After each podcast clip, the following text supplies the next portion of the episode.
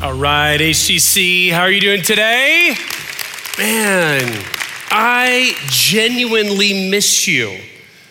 And you, some of you are going, would you have lied to us, Todd, if you didn't? No, I think I just wouldn't have been as genuine as I am right now. I've been away the last 2 weekends doing some really great, huge stuff. One, even more significant than the other. I've been telling you about a wedding that's been coming. It came and it went and it was awesome. Take a pic. This is Joe and Aaliyah after they've been pronounced husband and wife and walking on their way back through all their guests. And it was just so great.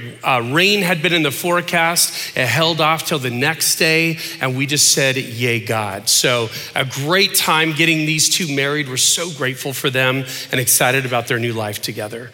And then fast forward, come back to a busy week after that, and Jackson and I had this incredible privilege of speaking at a men's retreat up in the Wrightwood area with a crazy group of guys from Flipside Church in Rancho Cucamonga. They've asked us back 10 years to come back to this thing. I keep telling them there are way better speakers. You need to figure it out.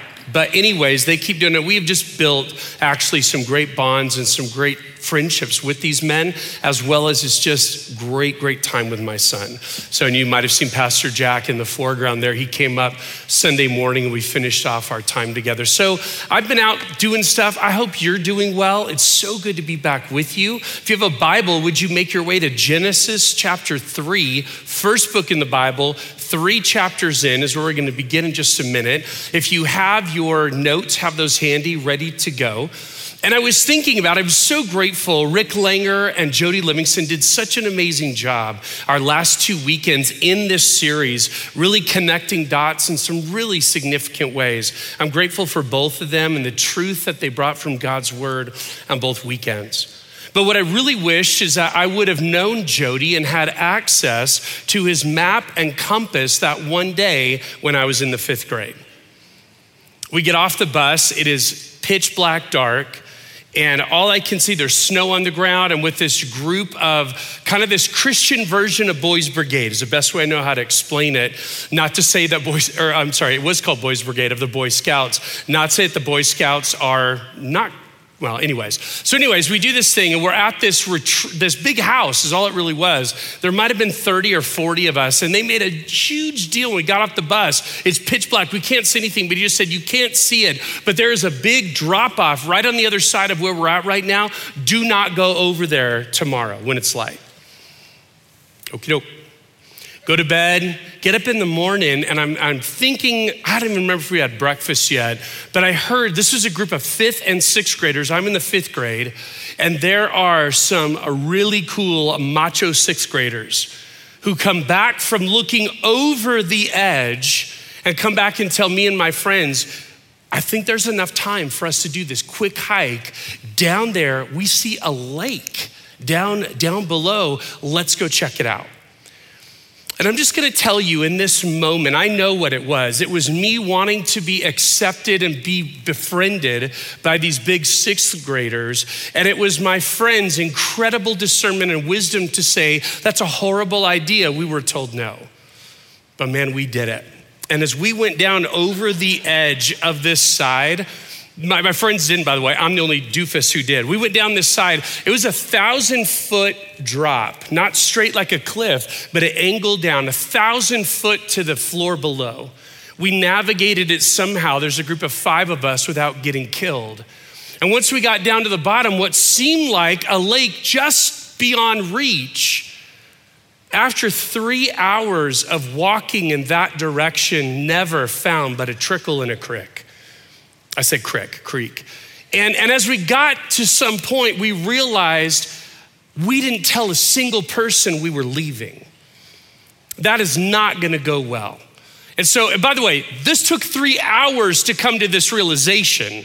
It wasn't just after a few minutes, like, this is a bad idea. We're 3 hours in, and then we make this huge brainstorming movement. Some guys, as we turn back to go back, some guys think, if we just shear the cliff on this side, this grade, I think that's, and others of us said, that's a bad idea, let's go this way. So of course, we split up. It just gets better.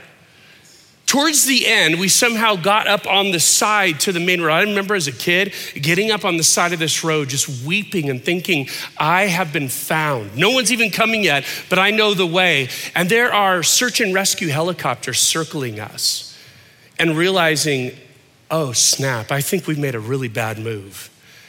And as we came back to the camp and I'm feeling like I've been found, it's like now 2 or 3 o'clock in the afternoon. We've been gone all day. Everyone back at camp, having no idea where we went, were frantic, as you'd expect. Everyone back at camp had no idea even where to look. They get on the phone, call search and rescue, and the entire trip was completely torpedoed by what I'm gonna call our dangerous curiosity. And that's what we're talking about today. In the next sequence of what we're looking at of what we might be say more common reasons of why Jesus's sheep stray from the flock. We've talked about a couple already. The third one in our sequence today is a dangerous curiosity. And if you have followed Christ long enough, you have had people from your small group, people that you've served with, sadly, even people from your own family that though once were with you in those contexts, no longer are. They made a decision to walk away from their faith. And that's what this series is about, is not only better understanding that, but really wanting to equip us to ask God, God, would you put on my heart? Would you create a way? God, I'm praying for the people in my oikos who've walked away from their faith, that we would have more of a courage, more of a resolve to not just let them go unengaged. Let me first, before we go any further, let's talk about what kind of curiosity we're talking about. Curiosity in and of itself depends on the way we're defining it.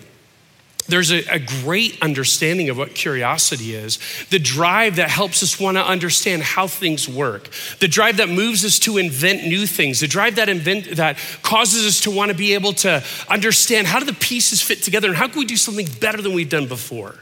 There's something great about the reality of that kind of curiosity. But the kind of curiosity that causes us to say, I want to daydream about ways that I can medicate my pain.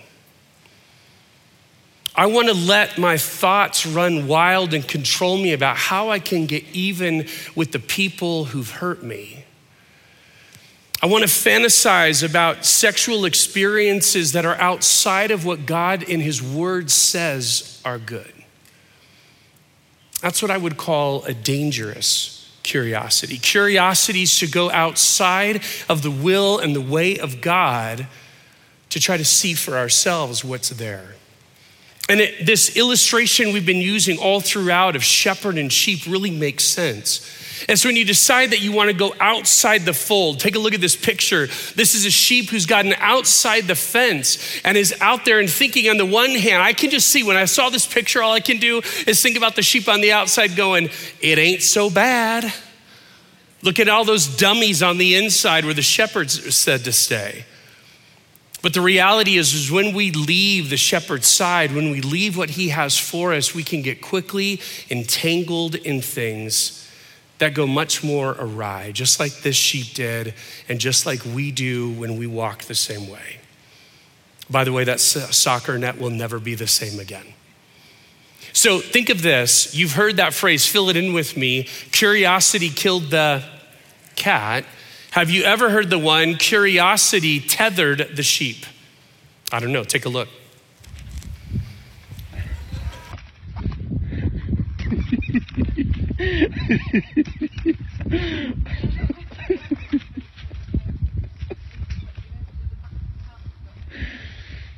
Oh dear, that's funny.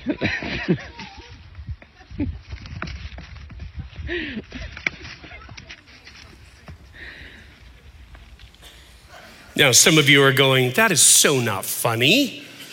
Poor sheepy. And others of us are just thinking it's great. So I don't even know what to say. It's what it is. When we talk about, by the way, this dangerous curiosity, I want to be really clear as we've tried to do in other messages in this series, we're not saying that everyone who has stepped into a dangerous, curious experience means that they walk away from the shepherd. We're not saying that at all. We all, like sheep, have gone astray. So we're not saying that this is only true of people who leave their faith or those who explore dangerous curiosity, but here's what happens when we do. Once we explore a dangerous curiosity that God says outside of the fold, outside of where you're protected, it'll usually do one of two things. Number one, it will cause some sheep to say, man, that was horrible. The consequences of that were like the shepherd had told me. I believe and I have a greater trust in the shepherd's ways than I ever did before. And it causes a greater connection to the shepherd who had warned, don't go out there. But then a second reality also happens. And it's a reality that says it's basically the headwaters of what begins in a dangerous curiosity just kind of keeps forming, just becomes something of altogether wandering and straying from both the flock and the shepherd. It's the beginning of their end. And so what we want to do in this message today is we want to do the same three things we've been trying to do all throughout this series. Number one, we want to better understand why do sheep engage in dangerous curiosities that lead them away from the flock, from the shepherd. Secondly, we want to fortify our own faith. We want to better understand, God, how do I keep from allowing dangerous curiosities to get a grip in my life so that I doubt your goodness and doubt your ways? One of the things, by the way, that we've said early on, remember that I told you I read an article about literally the animals that wander and what to do. And it said two things: build better fences and do things that keep predators away. This picture sums it up well. And if you go, Todd, man, that's kind of brutal. Why would you show that? Number one, it's a jackal. I don't think we have many in the high desert. So I thought, well, being removed, like, oh, I guess that's horrible in Australia. But secondly, this, what would be worse is if I showed you a picture of the sheep that jackal slaughtered had it not been for a fence keeping a predator away. You see, when you love something, you want to take good care of it, and you need to keep predators at bay. The Bible says as much. There is an enemy who is after you. You don't have to look there. Your Bible's open to Genesis 3, but 1 Peter 5:8. Be alert and of sober mind. Your enemy, the devil, prowls around like a roaring lion looking for someone, looking for you to devour. So we don't take that threat lightly for our church family or for those in our oikos. So finally, we want to be better equipped exactly to do that, to reach out to those who have strayed from their faith due to pursuing dangerous curiosities. God, would you give us resolve to not give up on people who've wandered? All right, that's where we're going. Number one in your notes today. Doubting God's goodness is often where dangerous curiosity begins. Doubting God's goodness is often where dangerous curiosity begins. Your Bibles are open to Genesis 3. This is how that chapter begins, verse 1. Now the serpent was more crafty than any of the wild animals the Lord God had made. He said to the woman, did God really say, you must not eat from any tree in the garden? The woman said to the serpent, we may eat fruit from the trees in the garden, but God did say, you must not eat fruit from the tree that is in the middle of the garden, and you must not touch it or you will die. You will certainly not die, the serpent said to the woman, for God knows that when you eat from it, your eyes will be open and you will be like God, knowing good and evil. When the woman saw that the fruit of the tree was good for food and pleasing to the eye, and also desirable for gaining wisdom, she took some and ate it. She also gave some to her husband who was with her, and he ate it. Then the eyes of both of them were open, and they realized they were naked, so they sewed fig leaves together and made coverings for themselves. This is where it all began. Genesis chapters 1 and 2 are the account of God's creative work in our universe. And we only get to chapter 3 before the bottom falls out. And it falls out, this is where it was not just a dangerous curiosity that affected Eve, not just a dangerous curiosity that affected Adam, it has affected all of us and all of creation ever since. This was a lethal curiosity, ushering in sin and death. And when you think about the conversation that's going on, this is the basis for the fall. It began with the serpent, Satan's temptation, that preyed upon the idea that God was not acting in their best interest. That's the basic essence of the argument that he makes, the temptation that he pulls on that hook, limiting them from one tree they could not partake of. Look at how Satan's temptation took multiple approaches. First, he lied to her. It was a flat out lie that something she hadn't experienced and had to trust God's word to her for. When he says, you will certainly not die. That absolutely was going to happen. But watch, that was the only one that was right out the front door. He tempted her with inside knowledge and experience that was otherwise not available to her because she'd been living within God's boundaries. When you eat from it, your eyes will be open. She has no way to know if that's true or not, because up until this point, they have enjoyed everything but this tree. And finally, he assured her of a status that was incredibly desirable, that of being like God himself. So these are the three forks of the temptation. And what's powerful is that Eve had a very clear understanding of who she was. She had a very clear understanding of her role within the created order and the incredible role that God had given to her and Adam as the highest of the created beings. But it was quickly undone when a crafty salesman was selling her something that would make her doubt whose she was, and make her doubt all the good that God had already provided for her. One of the resources that I'm going to just recommend to you in this message today is that of this book, Tempted and Tried by Russell Moore. And what's great about this book is it really walks through a little bit of a different temptation, but it has a lot of similarities of Jesus being tempted by Satan in the desert at the beginning of his gospel ministry. But the book does such a great job, and that's another word we could use for this concept of dangerous curiosity is the word temptation. And this is what he has to say about it. Temptation starts with a question of identity. It moves to a confusion of the desires and ultimately heads to a contest of futures. This is these three stages as he sees it. The serpent led the woman to act as though he had dominion over her instead of the other way around. He persuaded her to see herself as an animal instead of what she had been told she was. And I love this phrase, the image-bearing queen of the universe, a principality of power and power over the beast. And that is so well said. That's who God said she was. But with this temptation, she was tempted to believe something very different, something much less of herself. And this follows the same suit in our lives. We weren't in that garden. We weren't tempted by that serpent. But man, we feel the temptations of the flesh all the time. Something that both of these powers, our rooted group right now, this last week was walking through this reality of what temptation and what role the supernatural, the demonic has and what role our flesh has. James says it this way, chapter 1, verse 13, when tempted, no one should say, God is tempting me. For God cannot be tempted by evil, nor does he tempt anyone. But each person, you and me, is tempted when they are dragged away by their own evil desire and enticed. Then after desire has conceived, it gives birth to sin, and sin, when it's full grown, gives birth to death.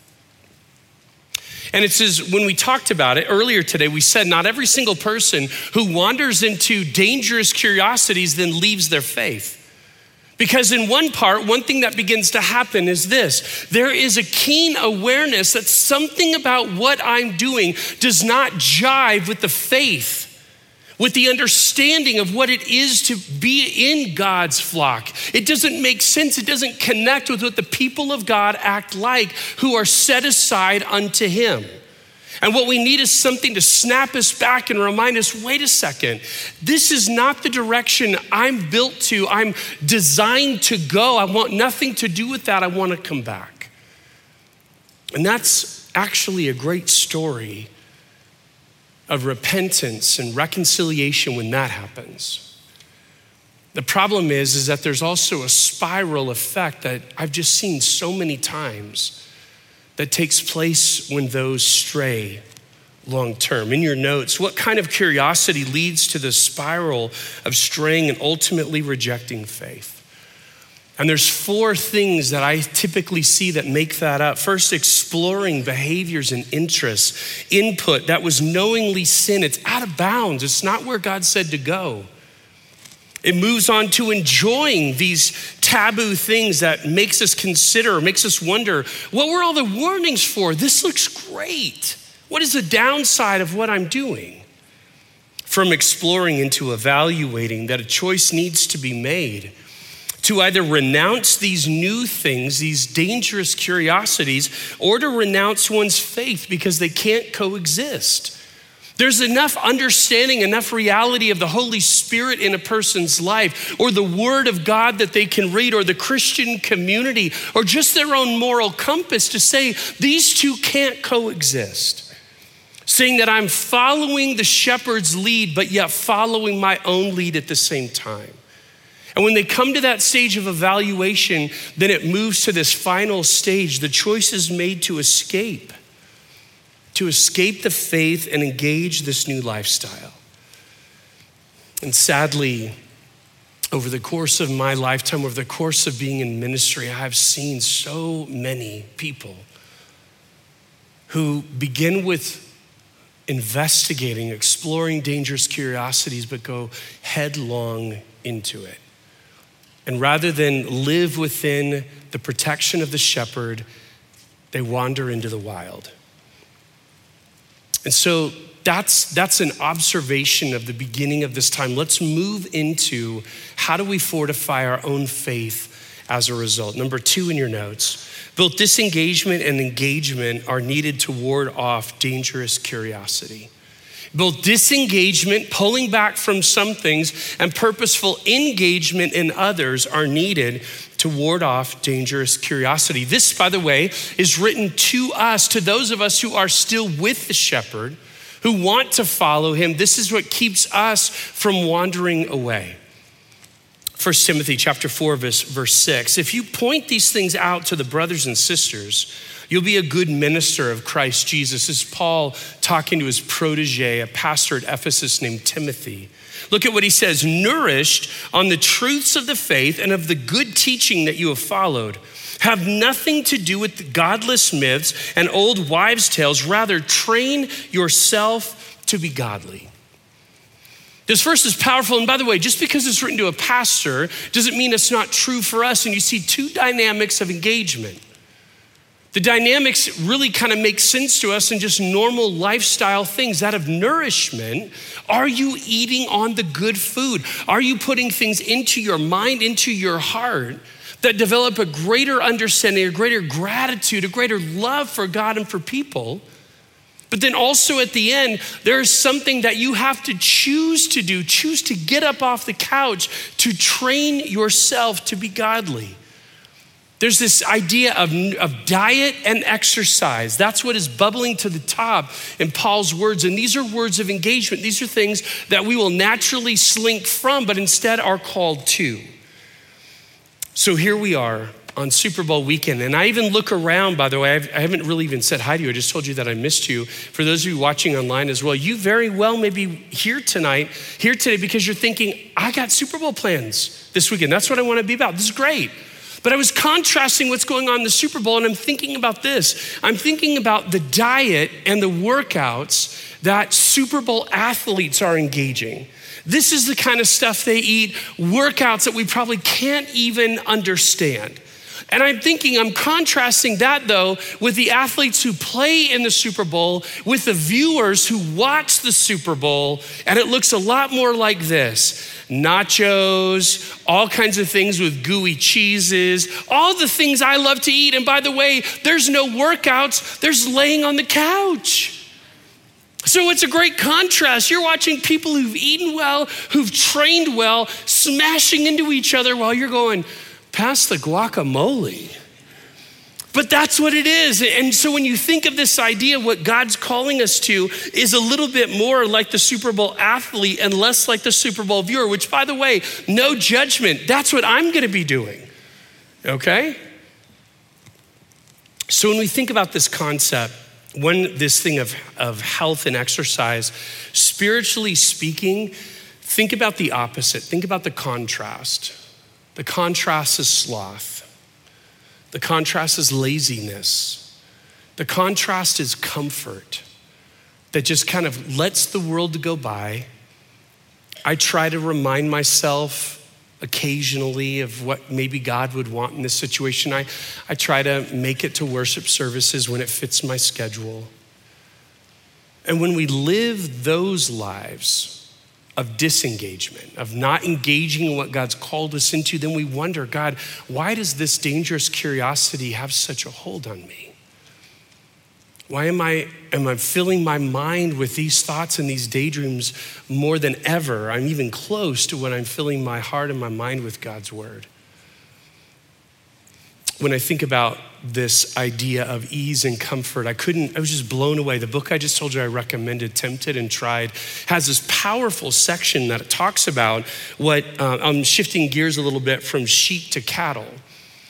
And what the author goes to talk about is these incredible advances that they've made and how they move the journey from that of being livestock to meat products in the life of a cow. And what they realized was shock and awe actually did things into their system that caused the meat to be less than good. So they realized, how can we, in a sense, lure a cow into the reality of becoming ground beef without them ever even knowing it? And they have. They figured out a way to make the whole thing look like just at the ranch that they'd been living at. People clothed the same way, going down this thing that even feels like a sofa bed on either side as they walk through the thing, only to their end, having never seen it coming. And I thought about that, and I thought about, God, that's so true for how often, how subtle following these dangerous curiosities can become in our lives.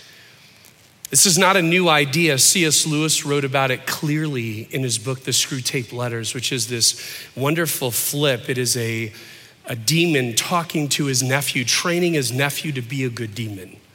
And this is an excerpt from the book. It does not matter how small the sins are, provided that their cumulative effect is to edge the man away from the light and out into the nothing. Murder is no better than cards if cards can do the trick. Indeed, the safest road to hell is the gradual one, the gentle slope, soft underfoot, without sudden turnings, without milestones, without signposts. That fits that cattle illustration perfectly. And sadly is something that we have to wake ourselves up. What am I doing?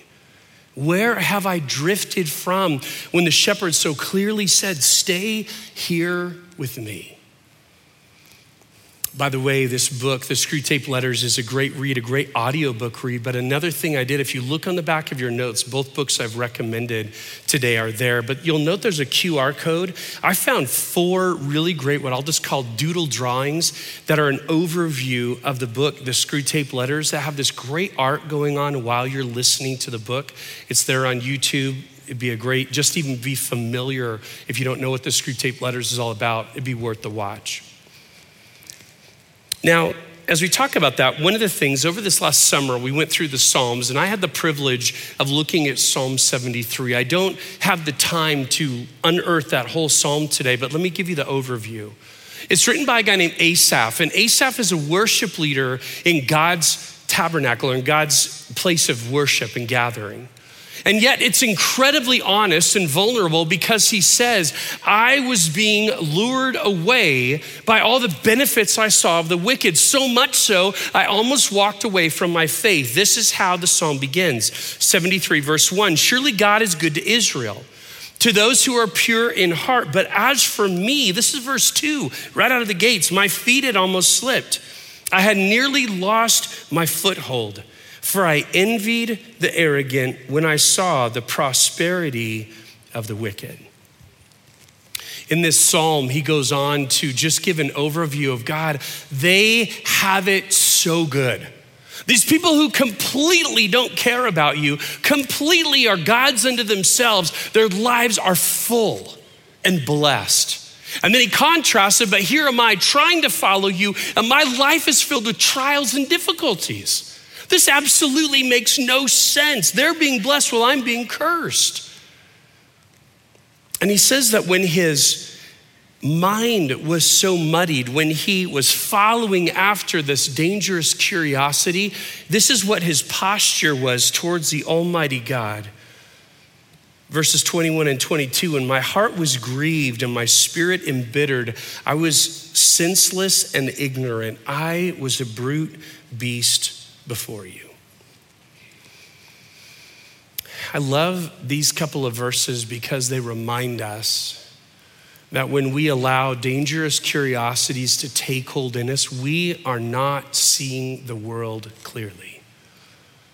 I remember the restaurant and I remember where I sat years and years ago here at HDC when I sat across from a gentleman who told me, I'm leaving my wife and this is why. I had no idea why he even asked me to meet with him. He'd made his decision, there was no going back. And I just said, so what are we doing here? And he's like, I just wanted you to know as the rumors would begin to swirl why I'm doing it. And every single thing he said made no sense. Absolutely contradicted everything he knew from scripture, everything the shepherd had told him to steer clear from. But for him, it was clear thinking.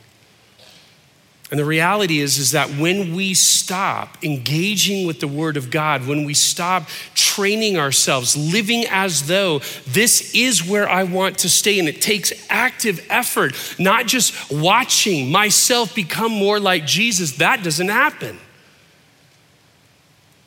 But gravity will take hold if we don't. And then we become muddied in our thinking. We become able to justify things that make no sense. He failed to remain connected to God with that steady engagement of a healthy diet and exercise, as well as that he failed to disengage from dangerous curiosities that were brewing in his heart. The Apostle Paul, by the way, would say something to the same protege we talked about a minute ago to Timothy about the dangers, not just of dangerous curiosity towards things, towards money, towards riches. Not that it just leads us into peril, but can lead us from faith. 1 Timothy 6, verse 9, those who want to get rich fall into temptation and a trap and into many foolish and harmful desires that plunge people into ruin and destruction. For the love of money is a root of all kinds of evils. That's where we usually stop, but read on. Some people eager for money have wandered from the faith and pierced themselves with many griefs. That's the same essence of what Asaph was trapped in. That looks like a more desirable life than the one I'm living. It's powerful to note, by the way, we don't have time to go all through Psalm 73, but the turn for Asaph is when he came into the house of God, when he re-engaged with the shepherd and understood the fate, understood the end game of those who followed their own desires. They were going to be completely lost forever. And he realized, I don't want any part of that. This is how he sums up. Well, first in your notes, when Asaph re-engaged with the truth of God's word, when he came face to face again with God's truth, he was able to see clearly and understand that the greener grass on the other side of the fence wasn't green after all. That's not where I want to be. I see their end. I want to stay with God. This is how he finishes that psalm. Those who are far from you will perish. You destroy all who are unfaithful to you. But as for me, it is good to be near God. I have made the sovereign Lord my refuge. I will tell of all your deeds. That's so good. That's fortified faith. Finally, in your notes, number 3, God directs us to pursue brothers and sisters who pursue dangerous curiosities. God directs us to pursue brothers and sisters who pursue dangerous curiosities. Here's that part fortifying for us. What am I to do? And people in my oikos have left their faith due to the pursuit, due to the dominion of dangerous curiosities over their life. I'm so glad you asked. Matthew chapter 18, verse 15 says this, if your brother or sister sins, go and point out their fault, just between the two of you. If they listen to you, you've won them over. But if they will not listen, Take one or two others along so that every matter may be established by the testimony of two or three witnesses. And if they still refuse to listen, tell it to the church. And if they refuse to listen even to the church, treat them as you would a pagan or a tax collector. This is one of those passages that wrecked me my first year at Bible college. I'd grown up in the church and I had grown up with this idea, hey, I'm watching Pete and Pete is making a whole slew of just sinful decisions. Have you seen what's going on with Pete? I know, horrible. Should we? No, I don't want to talk to him. That'd be embarrassing. And that's what my life was prior to understanding the truth of Matthew 18, is that when I'm aware, in this case, of a dangerous curiosity that someone in my world is walking towards, I'm supposed to go and talk to them. Literally, that was a revelation. I thought we were just supposed to go and talk about them. But Jesus makes it infinitely clear, go talk to them.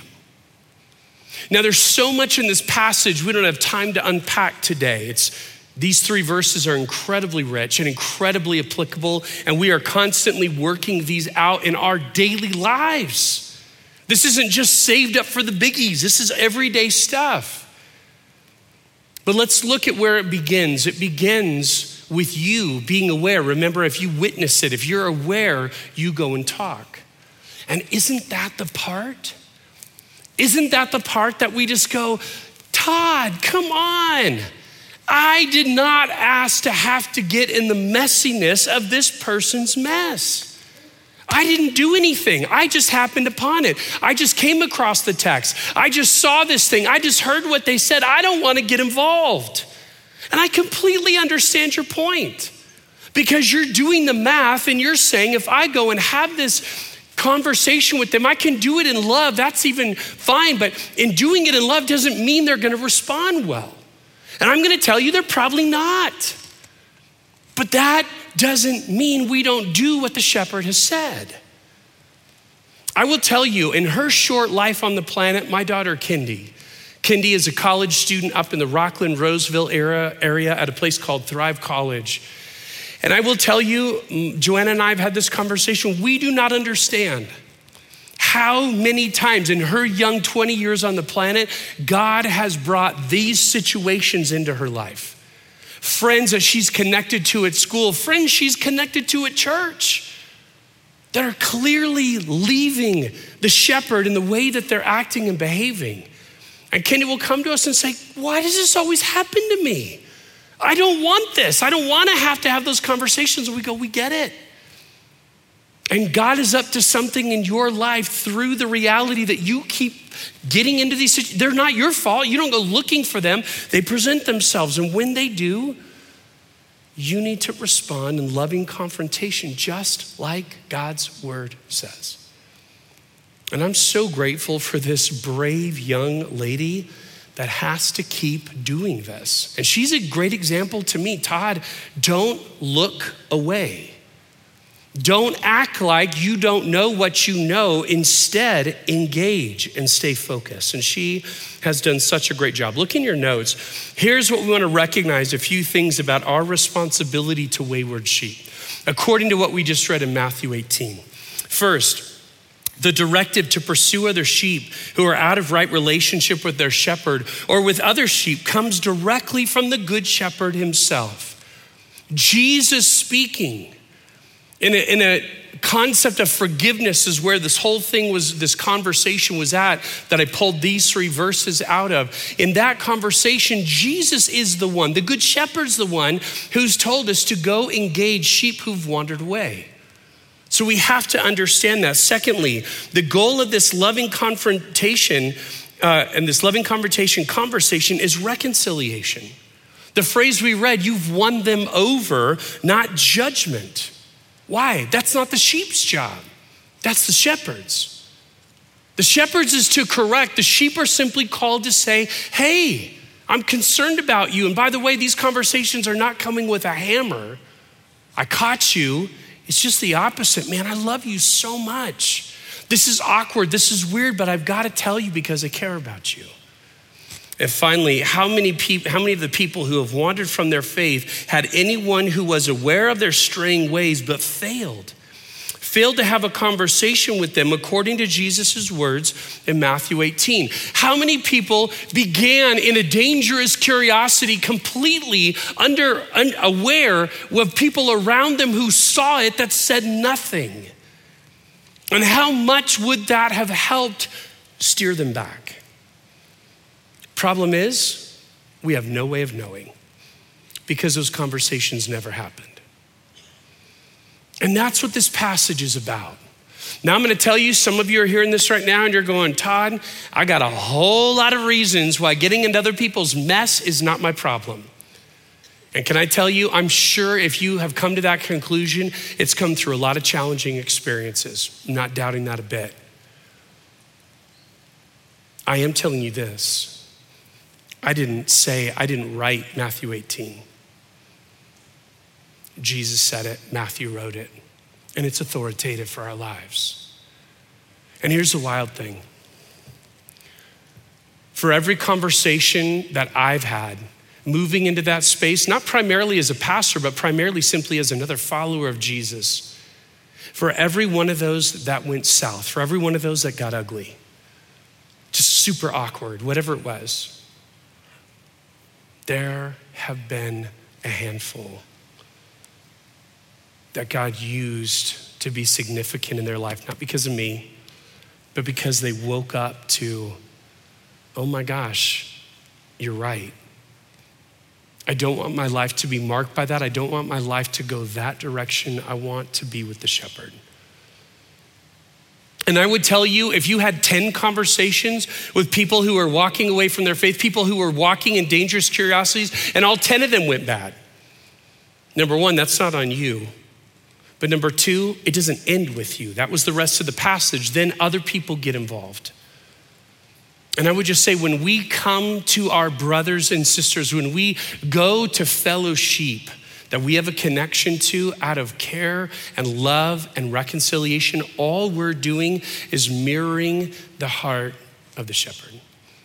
And that so much is what we want to be about. I'm gonna finish this message a little bit different than normally. And I wanna talk about someone who is anything but wayward in his faith, anything but straying from the shepherd. He's holding on to him with dear life. It's one of our wonderful staff members you know well, Pastor Tim Wheeler. We just haven't had an opportunity to give you an update on what's going on with Pastor Tim. And so I'm gonna read this just because it's so well written, not for any other reason. But I want you to hear it, and then I want us to pray for him.